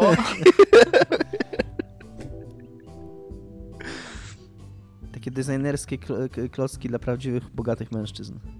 Iga, tymczasem 3DS y, dożył swoich dni, przestał być produkowany. Go, twój temat, nadajesz MC E, Pumpernikiem. Nintendo ogłosiło i teraz, żeby, żeby nie skłamać, e, 17 września, że przestaje produkować konsolę 3DS, e, którą obiecywali wspierać do czasu, kiedy będzie, jak jeszcze będzie miał jakieś tam spore zainteresowanie. Ewidentnie uznali, że tego zainteresowania już nie ma. Konsola jakby do dnia dzisiejszego sprzedała się w ilości prawie 76 milionów e, egzemplarzy.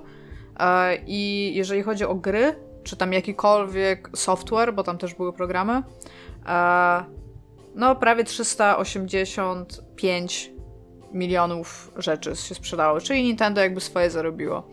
I teraz e, mówiłam e, we wstępie, że mam ku temu pewne przemyślenia, bo e, to się wiąże po pierwsze z tym, jak Tomek, e, Tomek składający agendę e, zadał pytanie odnośnie tego tematu, odnośnie do tego tematu, a że jakby to z, na, następcą 3DS-a jest Switch i tak sobie pomyślałam, czy naprawdę następcą 3DS-a jest Switch. I tak potem pomyślałam, że dla mnie Switch, jak go kupowałam, był bardziej następcą konsoli, tych jako, że Nintendo zawsze miało handhelda i zawsze miało tą taką dużą konsolę Nintendo, to zawsze traktowałem go jako zastępstwo tej dużej konsoli. Po czym ostatnio stwierdziłam, że rzeczywiście ja go traktuję jak konsolę przenośną, tak, tak stuprocentowo. Ja też, Po czym totalnie. wyciągnę- bardzo rzadko gram na telewizorze. No, no, no, no i właśnie, znaczy ostatnio jak tego Ring Fita ogarniam, no to no po prostu dużo prościej jest to zrobić z telewizorem.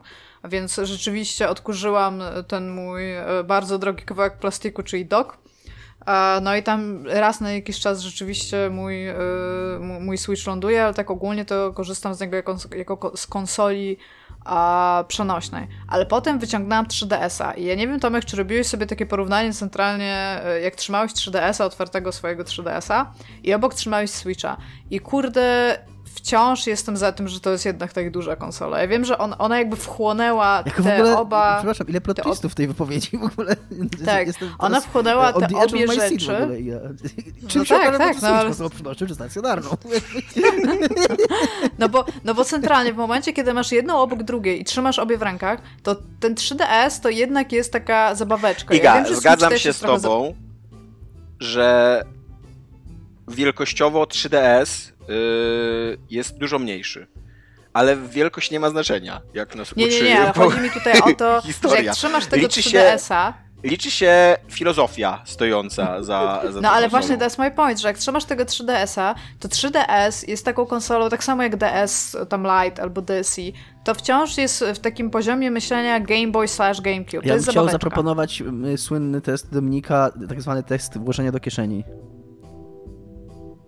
Dominik, idź stąd. Który wygrywa. No nie, no, ale ja jestem po... Dominik, słyszałam, że Eminem ma z tobą disa, ja co powinieneś ja zrobić. Ja jestem po stronie Iggy, no, że, że 3DS-a czy Game Boya możesz sobie włożyć do kieszeni i to jest autentycznie... Ale mi tutaj nie chodzi o to, czy to jest handheld, tylko czy ono duchowo zastępuje Dobra, Iga, zmieniam zdanie, jednak nie jestem po twojej stronie, ja jestem po stronie Tomka. Jak nie szanujesz mojego wsparcia, totalnie jest to konsola przenośna. Znaczy... Nie, właśnie jakby Switch jest o tyle dobrą konsolą, że ona tak naprawdę wchłonęła obie z rzeczy, które od dawna robiło Nintendo. Czyli co, dla ciebie, dla ciebie ona nie jest duchowym spadkobiercą 3DS-ów i tam y, Game Boyów, rozumiem, aż do Dla mnie właśnie, dla mnie jest bardziej duchowym spadkobiercą tego, co Nintendo starało się zrobić przez tak wiele lat i po prostu do tego teraz dotarli. Czyli stworzyć... To, to jest dla mnie to. Yy, Czyli to jest ukoronowanie y, idei samej konsolę. Nintendo. Słucham? Przenośną konsolę AA+. Coś takiego, no. I tak właśnie usiadłam z tym moim 3DS-em i sobie tak pomyślałam, że się naprawdę super bawiłam nad 3DS-em. W sensie nie sądzę, że poświęciłam mu tak dużo czasu jak ty, bo ja pamiętam, że to byłeś strasznie tak, taki mega byłem związany z moim 3DS-em, 3DS. tak.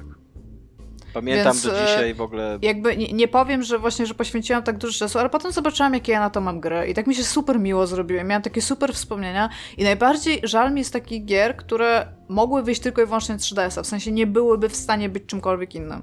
I moja pierwsza gra, w ogóle o której pomyślałam w ten sposób, to był e, Pocket Card Jockey i wiem, że nikt w to nie grał, ale kurde, tak tęsknię za tą grą, że autentycznie otworzyłam mojego 3DS-a tylko po to, żeby chwilkę w nią pograć, nie? I potem zobaczyłam, że 3DS jest jeszcze o tyle dobrą konsolą, że na przykład jak mam Vita albo PSP albo nawet DS Lite'a, to 3DS w ogóle od momentu, kiedy go włożyłam do szuflady, to nie dość, że ciągle miał trochę baterii, a to było mega dawno temu, to e, po drugie jeszcze sam fakt tego, że on ma no, taką, a nie inną baterię, ona w ogóle się nie wybrzuszyła. No. Wszystko, wszystko jest tam w ogóle ok w, te, w tym 3DS-ie, więc to jest w ogóle pancerny sprzęt. I to, co jest I... zajebiste w 3DS-ie w porównaniu do Switcha, to że właśnie, że on sprawia wrażenie takiej, takiej trwałej bryły że jak go bierzesz w ręce, bo ja niestety ze Switchem mam tak, mówiłem już o tym kilkakrotnie, że przez to, że on, że te jego joye, te, te joycony są takie nakładane, to ja mam tak, że on trochę trzeszczy, trochę się rusza. Jakby teoretycznie to mi nie psuje zabawy, ale gdzieś tam na końcu świadomości mam takie, że kurde, możesz to połamać, Tomek, co nie? Uważaj, uważaj na ten sprzęt. A kurde, a 3DS e, jest centralnie jakbyś grał na cegłówce. jestem, jestem absolutnie znaczy... pewien, że mógłbym to wyrzucić przez okno i, i zszedłem na dół i wziął i nadal by działał. Na pewno w przypadku, w przypadku zombie apokalipsy yy, wolałby Tomek mieć 3DS-a przy sobie niż Nintendo Switcha, więc w tym sensie... Znaczy, czekaj, czekaj, w przypadku zombie apokalipsy ja też sobie 3DS-a, bo po prostu jego bateria jest dużo, dużo lepsza niż ta w Switchu, nie? Więc tak. I plus mogłabym brać stylus i dźgać na przykład. znaczy bateria jest dużo, dużo gorsza, tylko po prostu 3DS był y, do tego bardzo słabo, no nie, nie jest tak, bardzo słabą technologicznie w, w ogóle do, do jakości, tak, to tak. jakby wolę 3DS-a po prostu dłużej bym mogła na nim pograć, jakby nie było prądu. A, więc ja jakby mam, ja mam w ogóle bardzo dużą słabość do DS-a, tego, tego DS-a wcześniejszego i to DS Lite'a, bo ja DS-a tego pierwszego nigdy nie miałam, miałam dopiero DS Lite'a i to jest e, oprócz Game Boya Micro chyba najlepsza w ogóle konsola przenośna, jaka kiedykolwiek wyszła i naprawdę ubóstwiam DS Mnie w ogóle DS ominął zupełnie, bardzo, bardzo żałuję tego. Że no to, nawet gry ja, z DS-a grałem na 3DS-ie to ja za pierwszą taką poważną wypłatę kupiłam sobie, w ogóle ściągnęłam sobie ze Stanów Zjednoczonych różowego 3DS-a, Lighta. Więc to dla mnie było od jeszcze o tyle ważne, że ja naprawdę zainwestowałam w to i naprawdę tam wiesz, dużo, dużo w ogóle pieniędzy i czasu włożyłam w fakt, Ponieważ żeby mieć jesteś tego, basic tego white chick i różową Jestem, konsolę no. musiałeś zamówić. Kiedyś też za ostatnie pieniądze, jakie miałam miesiące, zamówiłam sobie różowe PSP, więc ja nie jestem mądrym człowiekiem, który powinien mieć pieniądze, tak ogólnie. Ja w ogóle, No, e, więc mi się bardzo, bardzo przykro dużo zrobiło. i bardzo dużo uczyć w stosunku do 3DS-a, ale chyba wolę Switcha, nie? Switch to będzie, to będzie taka konsola, że jak za 7 lat wyjdzie tam nie wiem jak Nintendo nazwie swoje Wii U, Mi Switch U. Us, to Wii Us, to usiądę i będę bardzo dobrze wspominać Switcha. Uz- uznaję naprawdę, że to jest fenomenalna konsola, na którą czekałam całe życie po prostu, nie? No mi się zrobiło bardzo przykro, jak przeczytałem o tym 3DS-ie. Jak w ogóle y, sobie od razu pomyślałem, miałem takie flashbacki, co nie, że tam kurde Fire Emblem Awakening, kurde Super Mario 3D Land, kurde Shovel Knight. Shovel Knight jest dla mnie w ogóle chyba gra, którą najbardziej kojarzę z y, 3DS-em, bo, bo to jest taka gra, Ja grałam która... na Wii U. Słucham? Ja grałam na Wii U, pamiętacie Wii U? W Shovel Knighta grałaś? Wow. Wow. Okej. Okej. Luz. Iga, masz jakieś zakłócenia chyba? No, no, że tak. Tomek, co tam u ciebie? MC Pumpernikiel has left the house. E, ale wiecie, właśnie śmieszne to jest z tym Shovel Knightem, że, że tak go kojarzę z 3DS-em, ale przez, tą, e, przez ten em, model, jaki oni sobie, znaczy model, jaki nie, nie wybrali sobie, tylko w jaki się wrobili na Kickstarterze, że zrobili jedną grę, zebrali na nią kupę kasy i później do końca, kurde, nie wiem, przez 7 chyba czy 8 lat musieli tworzyć jeszcze trzy kolejne kampanie, bo obiecali to w kampanii Kickstarterowej Za darmo. za darmo dla ludzi, którzy kupili już grę, tak.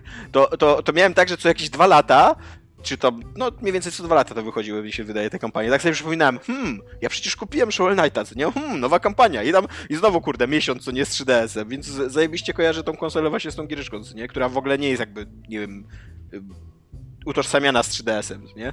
Tylko tam na wszystko wyszła. Na przykład z Wii U. Tak. Nie wiem, no w każdym razie, czy jest mi przykro, e, jakby jest, ale z drugiej strony już e, był ten Game Boy Micro, który mi się wydaje, że nie wiem, czy zaprzestaje produkcji, czy bardzo tam ogólnie spuścili z tonu, po czym on się zrobił mega popularny i zaczęli w ogóle te wszystkie mikro zaczęły kosztować tam milion i się, ja się realnie zastanawiałam po przynajmniej tego newsa, czy nie kupić nowego firmowo zapakowanego 3DS-a. Ale Teraz, żeby go po prostu mieć. jednocześnie, czy możemy się zgodzić, że w ogóle e, nie wiem, czy każda konsola, ale konsole Nintendo mają co pewien czas taki, taki feature, w który, w który Nintendo wkłada dużo wysiłku, a który później totalnie w ogóle cały świat ignoruje, co nie? I na przykład to, że 3DS był 3D, jakby to była najmniej potrzebna rzecz ever w ogóle. Nikt, nikt na to nie czekał, nikt z tego nie korzystał, co nie? Teraz Switch ma te HD Rumble, co nie?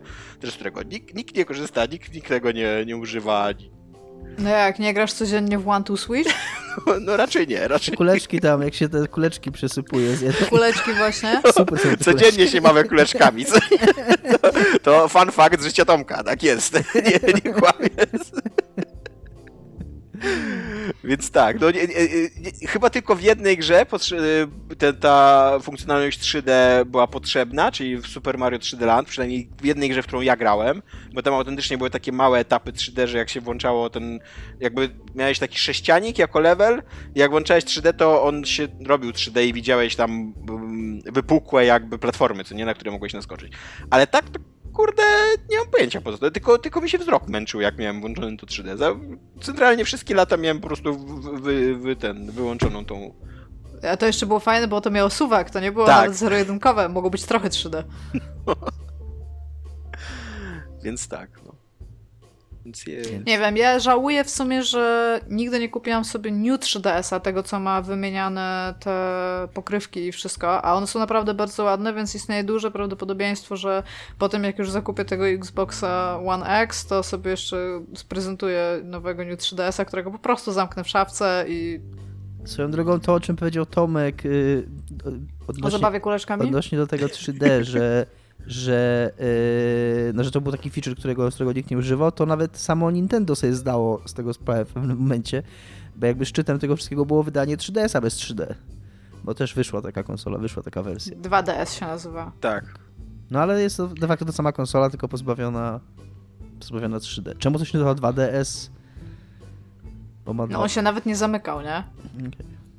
Czy jest taki w ogóle, on, on jest dwuwymiarowy, jako, jako sprzęt. Tak, tak, w sensie tak. To było bardziej co- dla dzieci skierowane.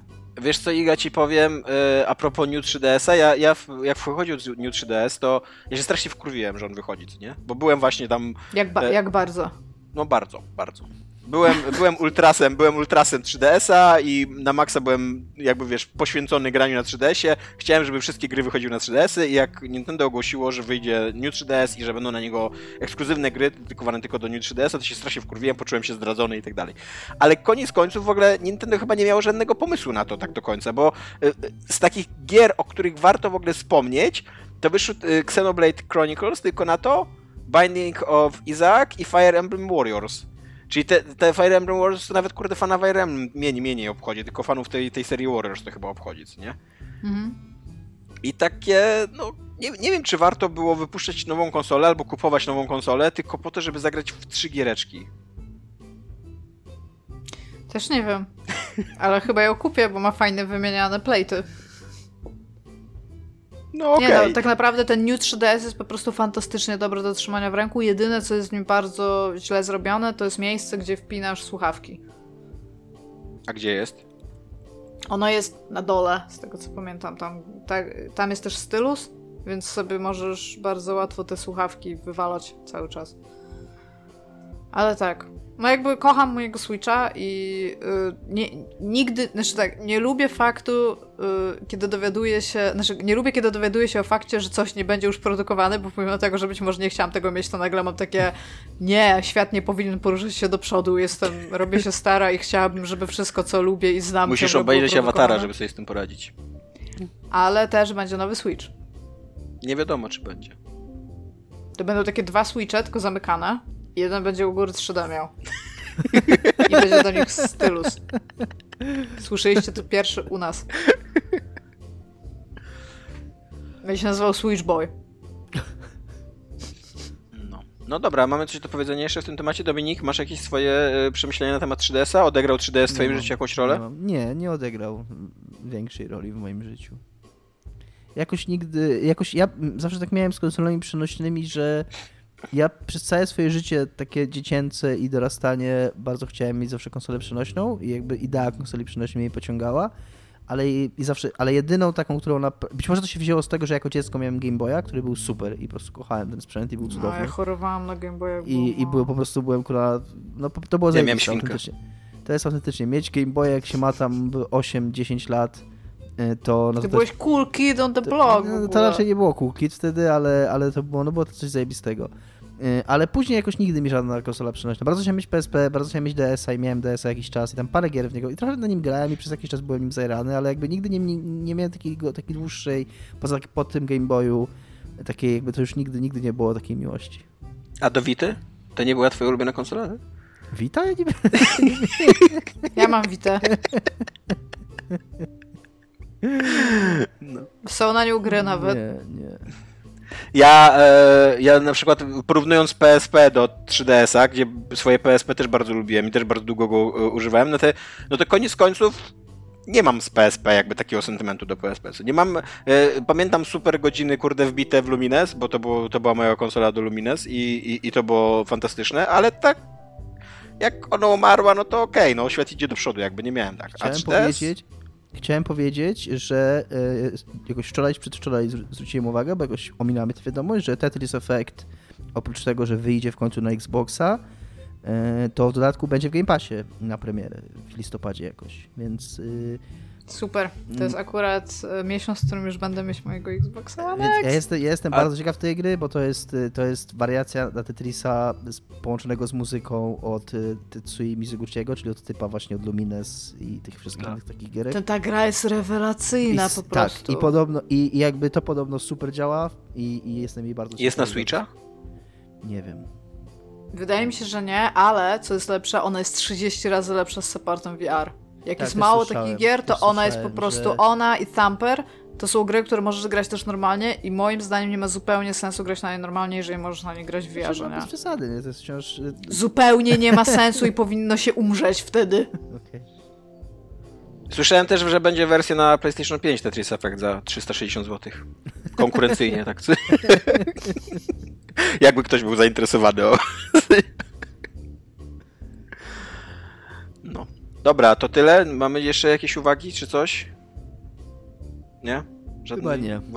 Żadnych ogłoszeń parafialnych? Ja mogę powiedzieć, że ludzie epidemia wciąż trwa. Y, Mamy coraz więcej zarażeń, a nie coraz mniej. Więc proszę pamiętajcie o tym. Tak. Myjcie rączki. Nioście maski. Nie zbierajcie się w tłumy. Zwłaszcza protestując przy, przeciwko ograniczeniom covidowym, bo covid nie istnieje. Nie wiem, czy słyszeliście, w Londynie była mega wielka w ogóle demonstracja ludzi. W Londynie, a w Wielkiej Brytanii w ogóle sytuacja wygląda dużo gorzej niż w Polsce i ludzie, którzy nie wierzą w to, że tam 50 tysięcy Anglików umarło, a umarło, zebrali się, żeby protestować. I niech zgadnę, był tam jedna osoba z COVID-em i teraz wszyscy mają COVID. No ciężko powiedzieć, bo to było wczoraj, przedwczoraj, więc dopiero zobaczymy za Su- kilka tygodni. super. Nie róbcie tak. Nie Głupie róbcie jest. tak. No dobra, to cześć. Cześć. Pa.